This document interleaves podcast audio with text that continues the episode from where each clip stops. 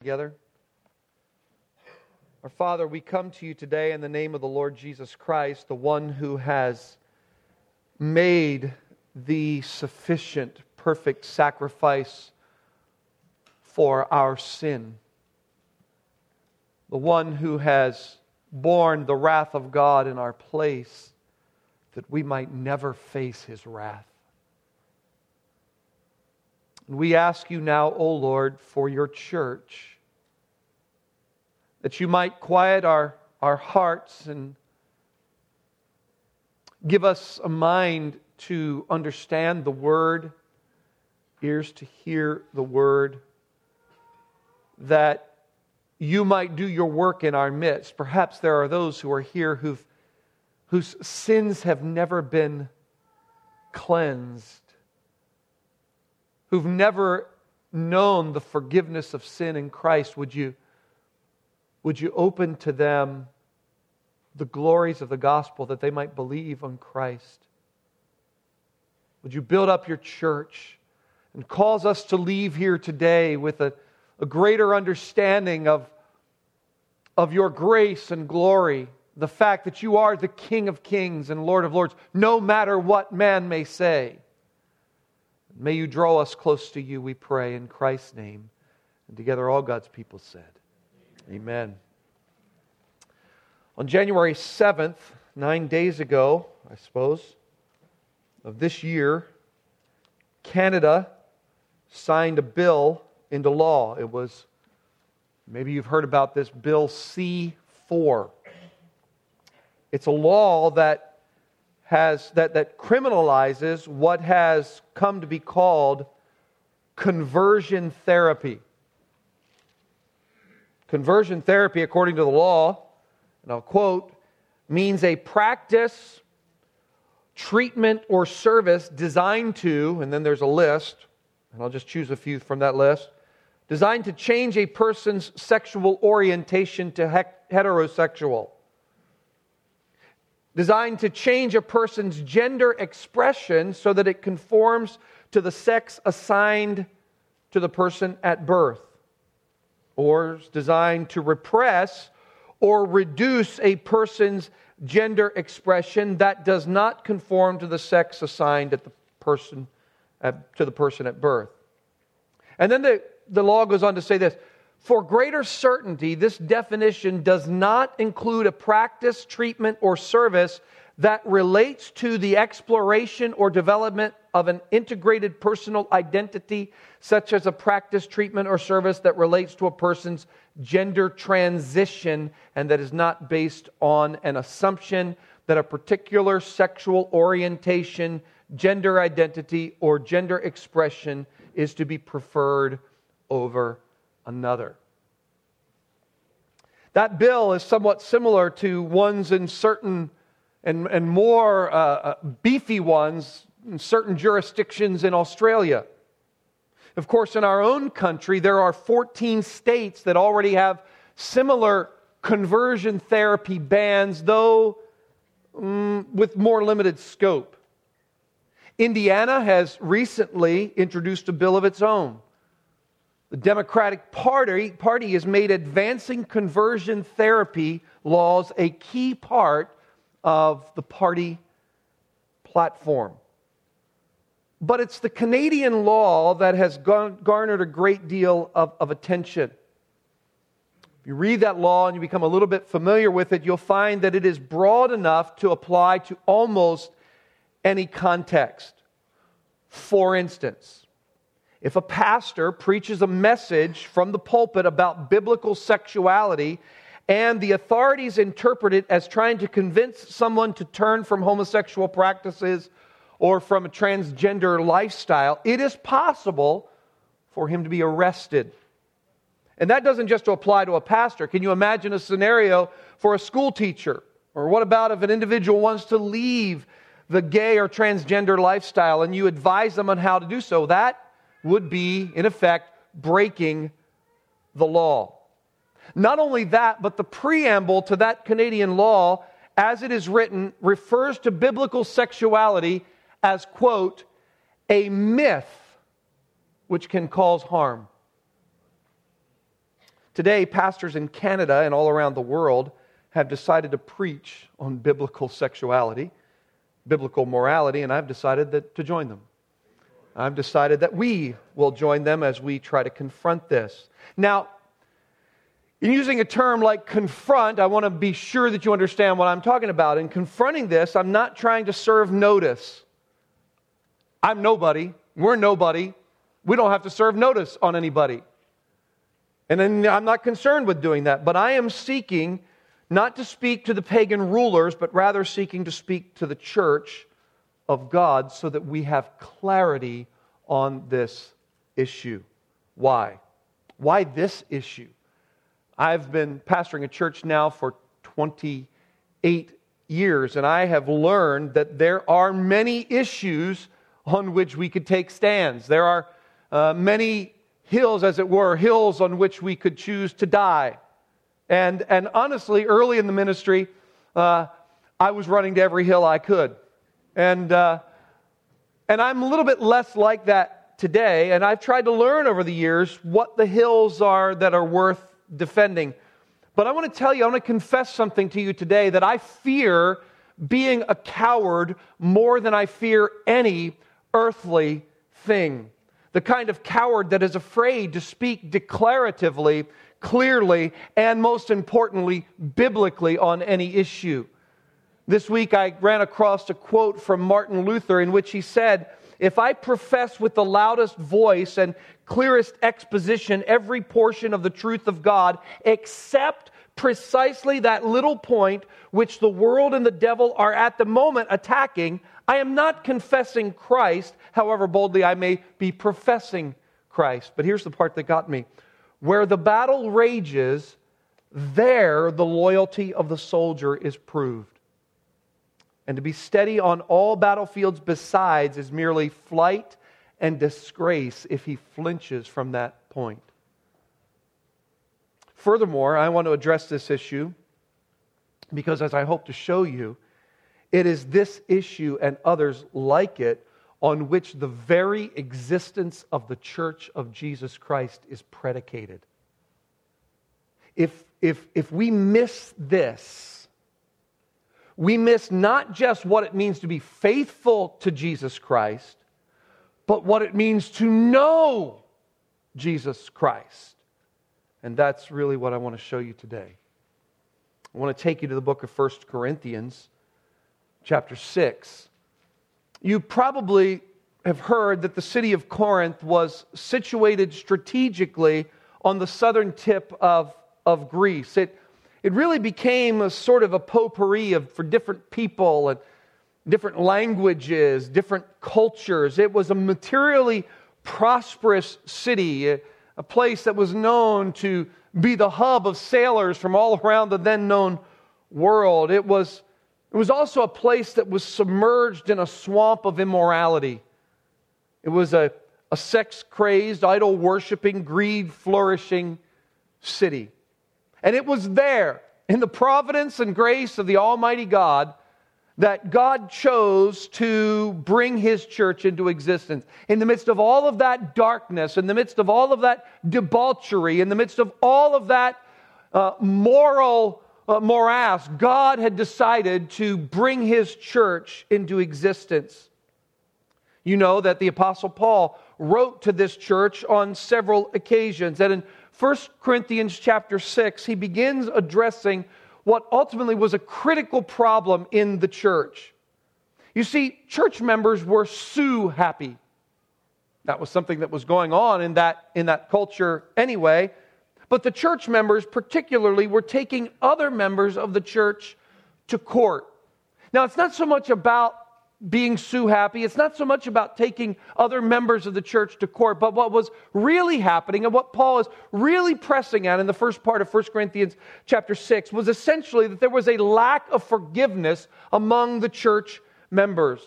Instead of dealing with things the way within the church, they were the way they were supposed to, they were airing out their dirty laundry before a pagan world. They were beginning to act more like the world than part of the kingdom of God. And he just asks them point blank and point blank in, in chapter 6 verse 9 do you not know that the unrighteous will not inherit the kingdom of god that's quite a statement to make right there especially for paul especially at the time in which he was writing he makes this statement that just flies in the face it flew in the face then of basic humanism, and it flies in the face today of basic humanism. He just said, and this is important, I want you to get this, maybe just write this down in the margin of your Bible, right beside verse 9 of chapter 6. He just said that there are people who are not going to inherit the kingdom of God. There are people who are not going to go to heaven. And that's a pretty big deal. to be able to say in the midst of a society where the overarching idea is that everybody everywhere goes to heaven. Here the Bible says in Proverbs 15 26, the thoughts of the wicked are an abomination to the Lord. Now, what I want to do is just show you the flow of this text today and why it ends up being such a monumental text today for this issue that we're considering. It's possible that there could be many today, even in churches around the world, right now, who will not go to heaven. So we have to ask the question who? Who will not inherit the kingdom? Who will not go to heaven? And Paul answers he calls them the unrighteous, the wicked. Wicked people will not go to heaven.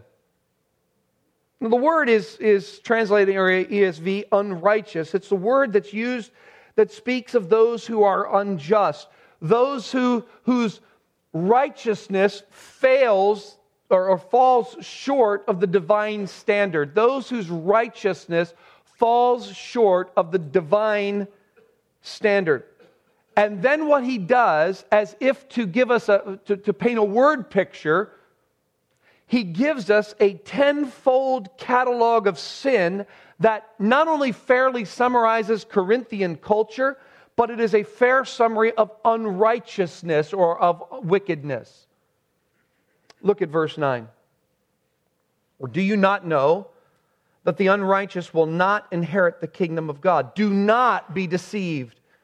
Neither the sexually immoral, nor idolaters, nor adulterers, nor men who practice homosexuality, nor thieves, nor the greedy, nor drunkards, nor revilers, nor swindlers will inherit the kingdom of God. And such were some of you.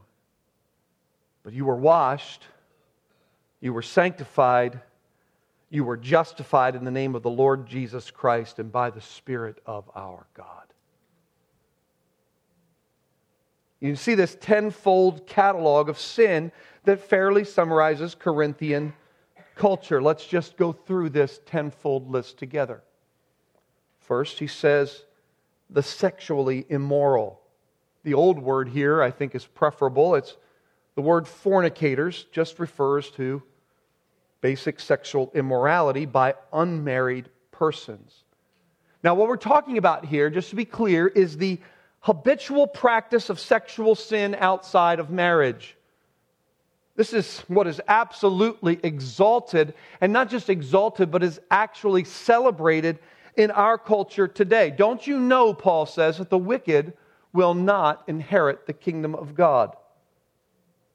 Number two, he refers to idolaters. We're talking here about the basic uh, disobedience, basically violating the first two commandments worship of false gods and in false systems. We're referring here to those who create images for the sake of worshiping those images. Don't you know, says the Apostle Paul, that the wicked will not inherit the kingdom of God, neither fornicators nor idolaters. Number three, we have the word adulterers. Adulterers referring to married persons who have engaged in sexual relationships outside of marriage.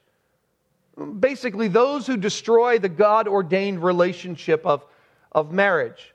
By the way, you might find this interesting that just up in chapter 5, verses 9 through 10, he gives a similar list, some of these similar sins. Don't you know, says Paul, that the wicked will not inherit the kingdom of God, neither fornicators, nor idolaters, nor adulterers. And then we have here in the ESV, nor men who practice homosexuality. Now, now there is a note here at the bottom, and, and I think the, the editors of the ESV do us a, a, justice here by telling us that there are actually two terms that are represented in this one translation. The first is effeminate, that's number four. And the fifth is, and then the next one is homosexual, men who practice homosexuality. Both of those terms are, are summarized in that one phrase. Two terms being used here, two specific words effeminate and homosexual. Those words refer to those who distort human sexuality, those who blur the God ordained distinction in gender and who pervert the God ordained function of human sexuality. Just as an aside, the temple of Aphrodite was there in Corinth, and from that temple, every night, thousands of temple prostitutes would descend upon the city in order to ply their trade. Moreover, the temple of Apollo was there in Corinth, and it was assumedly a a center for music and art, but it also became the headquarters for the practice of homosexuality. You see, Apollo was a male god who had homosexual relationships with boy gods. You need to understand that the whole Roman Empire was infested with this sin. Most of the Roman emperors, 14 out of 15 of them, practiced homosexuality. And Nero who was ruling at the time that Paul was writing this letter, ruling during much of the New Testament period, had actually taken a boy. He had had surgery performed on that boy to make him as much of a woman as possible. And then he married him in a public ceremony, paraded him through the streets, took him home to be his wife, and then he in turn became wife to another man. It was pretty gutsy of the Apostle Paul to say neither homosexuals will be, be uh, inheritors of the kingdom of God. Don't you know, Paul says that the wicked will not inherit the kingdom of God, neither fornicators or idolaters or adulterers or effeminate or those of the homosexual lifestyle? Then, number six, he brings in thieves. Thievery was a common practice in Corinth. The existence of public baths and public gyms just lent itself to that because if people would, would leave their things, their, their possessions, and go into the bath or go into the, to the gym, and then things were just stolen uh, rampantly. Don't you know, says Paul, that the wicked will not inherit the kingdom of God, neither fornicators, nor idolaters, nor adulterers, nor effeminate, nor homosexuals, nor thieves? And then greedy this word is more than wanting what someone else has, it refers to doing whatever is needed in order to get what others have. It refers to one who defrauds another in order to gain for themselves. Don't you know, says the Apostle Paul, that the wicked will not inherit the kingdom of God, neither fornicators, nor idolaters, nor adulterers, nor effeminate, nor homosexual, nor thieves, nor greedy. And then drunkards. Drunkards is a reference to the uncontrolled consumption of alcohol. It is, it is the use of alcohol that, to, to create a buzz. That's why the scriptures delineates between wine it is red, when it is red, and strong or strong drink. Don't you know that Paul says that the wicked will not inherit the kingdom of God? Neither fornicators, nor idolaters, nor adulterers, nor effeminate, nor homosexuals, nor thieves, nor greedy, nor drunkards. Number nine, he refers to revilers, those who, who cause pain with their words, those who habitually attack and wound and destroy others with their words. You can put in here lots of things slander and gossip, to name a few. Don't you know, says Paul, that the wicked will not inherit the kingdom of God? neither fornicators, nor idolaters, nor adulterers, nor effeminate, nor homosexual, nor thieves, nor greedy, nor revilers. And then number 10, nor swindlers. Swindler is a reference to those who deceive and take advantage of others in order to experience financial gain. Blur the lines a little bit, fudge on the numbers a little bit. Don't you know, says Paul, that the wicked will not inherit the kingdom of God? This, this list, this tenfold catalog of sins, not an exhaustive list by any means, but serves as a summary list of what it means to be wicked, of what it means to be unrighteous. Those who would not inherit the kingdom of God. Now, friends, listen. Listen carefully. These things are not conditions. They're not conditions for which you need help. These are sins from which you need to be saved.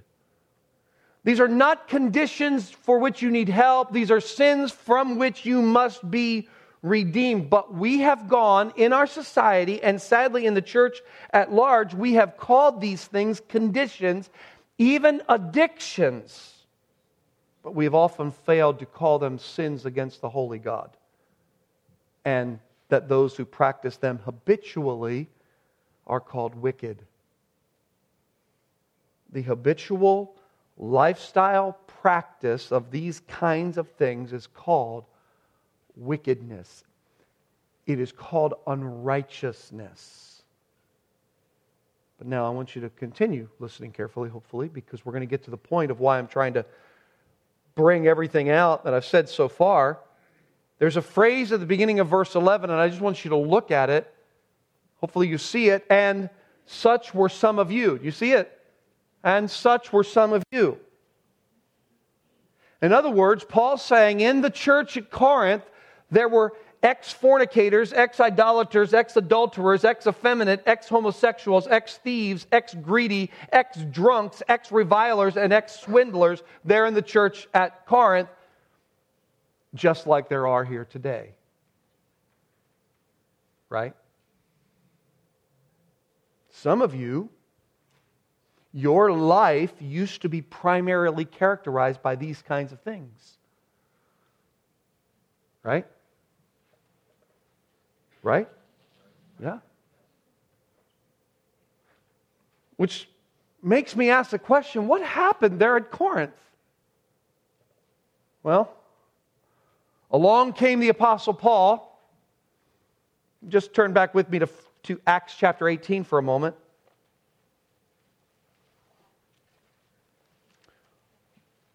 Along came the Apostle Paul in Acts chapter 18, verses 1 through 11.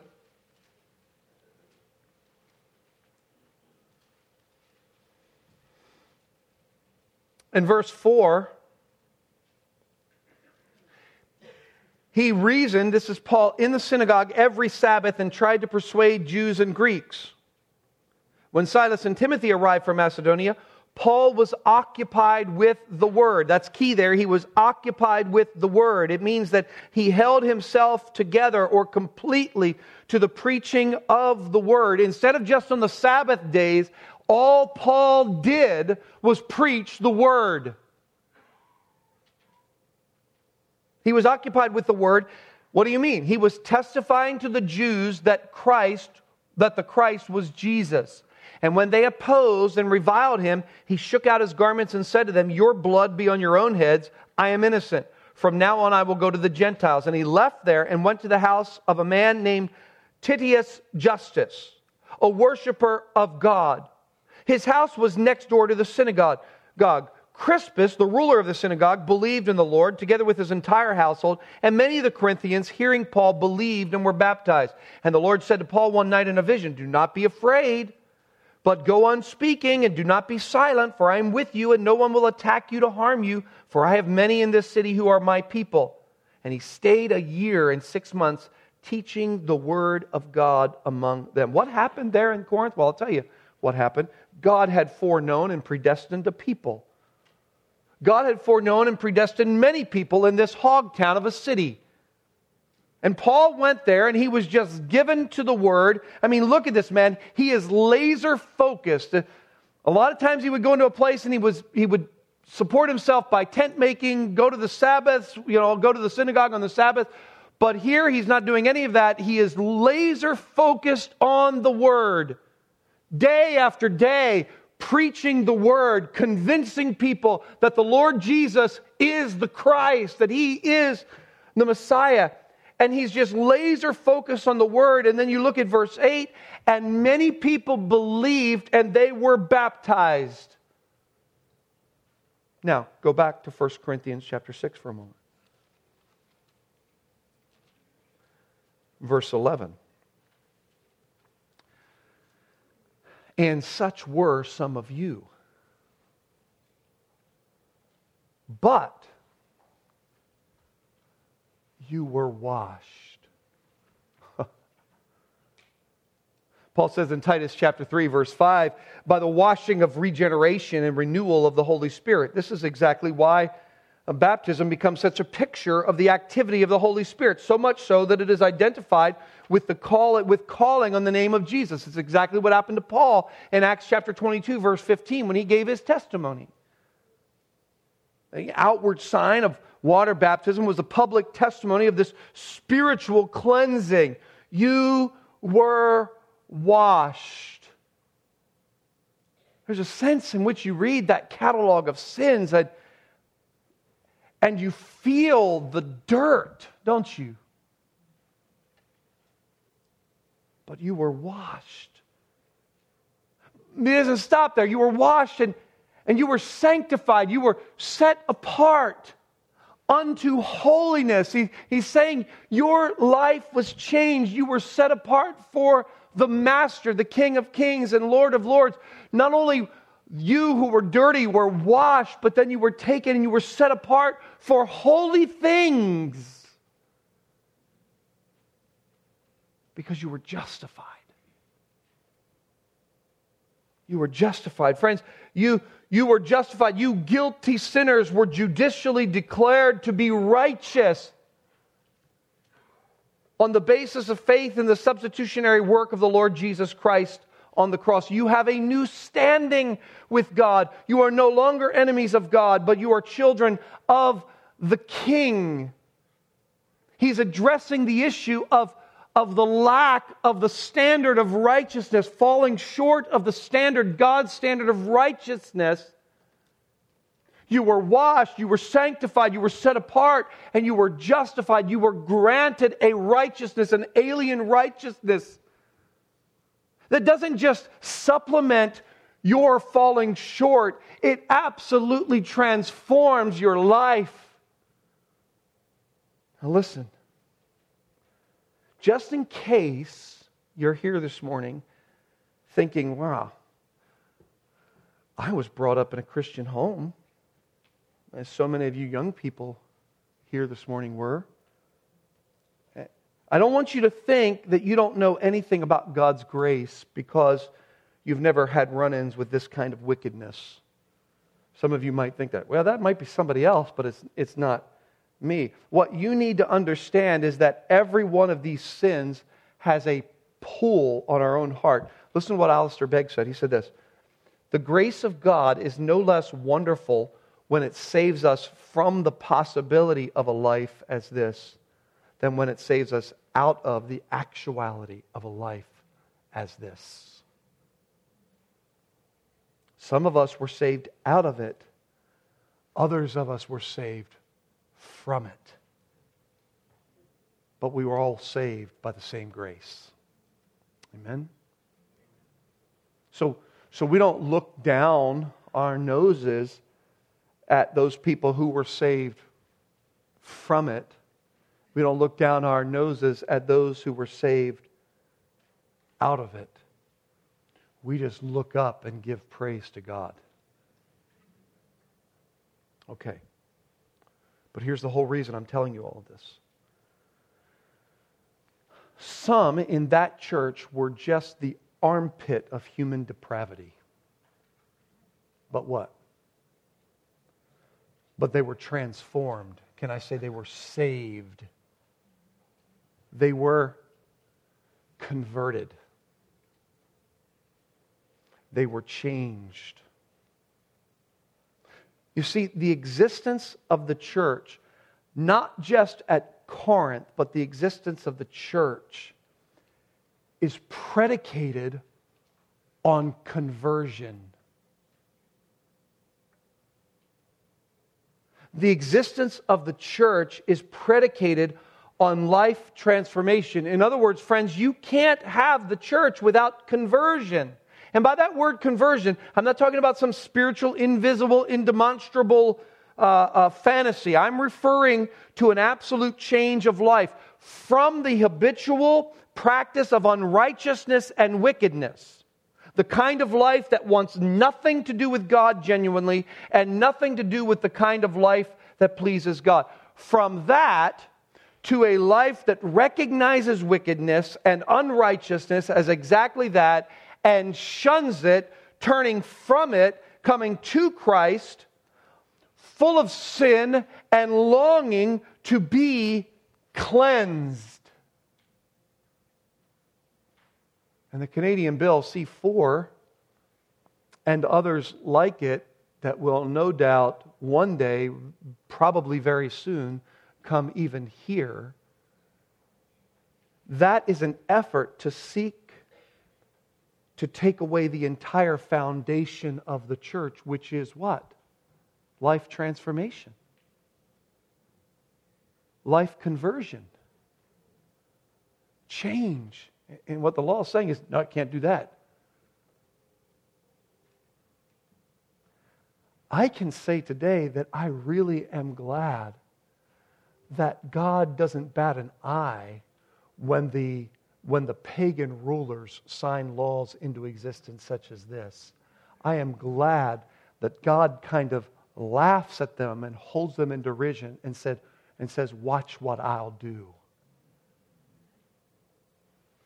Because they will never destroy the foundation of the church. Poor saps. They just keep on obeying their master, the devil, like so many puppies on a leash, just doing his bidding and they'll never destroy the foundation of the church. Why? Because the church is built on the Lord Jesus Christ, and He is building His church such that the gates of hell don't stand a chance.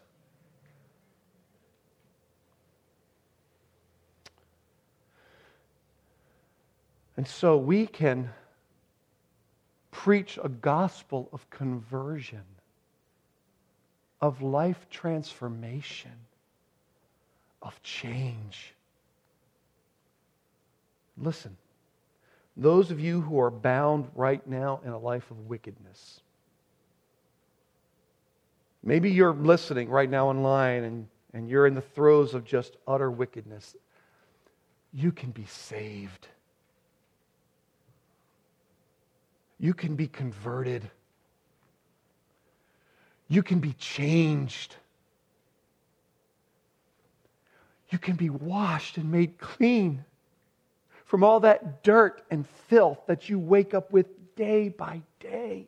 And you feel like it's holding over you like a dark cloud. And you feel the darkness, just like many of us have felt the darkness and despair of our sinful lifestyle. We can't do anything to get rid of it. But praise the Lord, you can. You can be washed. You can be set apart. Not just washed and say, okay, now go on your merry way, but washed and set apart for holy purposes by being justified, not having a righteousness supplemented by a complete, but by a completely new alien righteousness, such that God would recognize you as being his own child. You can be converted, you can be changed, you can be washed, you can be sanctified, you can be justified. Just look to the Lord Jesus Christ. And, brothers and sisters, lest there be some of us here today who long still more for more change, long still more for more life transformation, because we all recognize that though the habitual lifestyle, life service to, to sin, to that cruel master, has been changed, we still long for more transformation, don't we? As we still struggle with sin and every expression of unrighteousness. Herein is the reason, brothers and sisters, for us to continue to leave that life behind us, which is why he says, flee sexual immorality because you are united to Jesus Christ. Flee sexual immorality because you in your body are an actual temple of the Holy Spirit of Almighty God. Therefore, yield your lives yet more and more to this Holy Spirit. You were bought with a price. Let us go and glorify God with our bodies, which are Christ's, not our own. We're not here as our for myself. It's not about me, it's not about you. Your very existence is for the Lord Jesus Christ. Go and serve him. And these laws will come, and, the, and, and, and little puny pagan rulers will, will banty about, and they'll huff and puff. But it's of naught. We serve a greater king. Let's pray.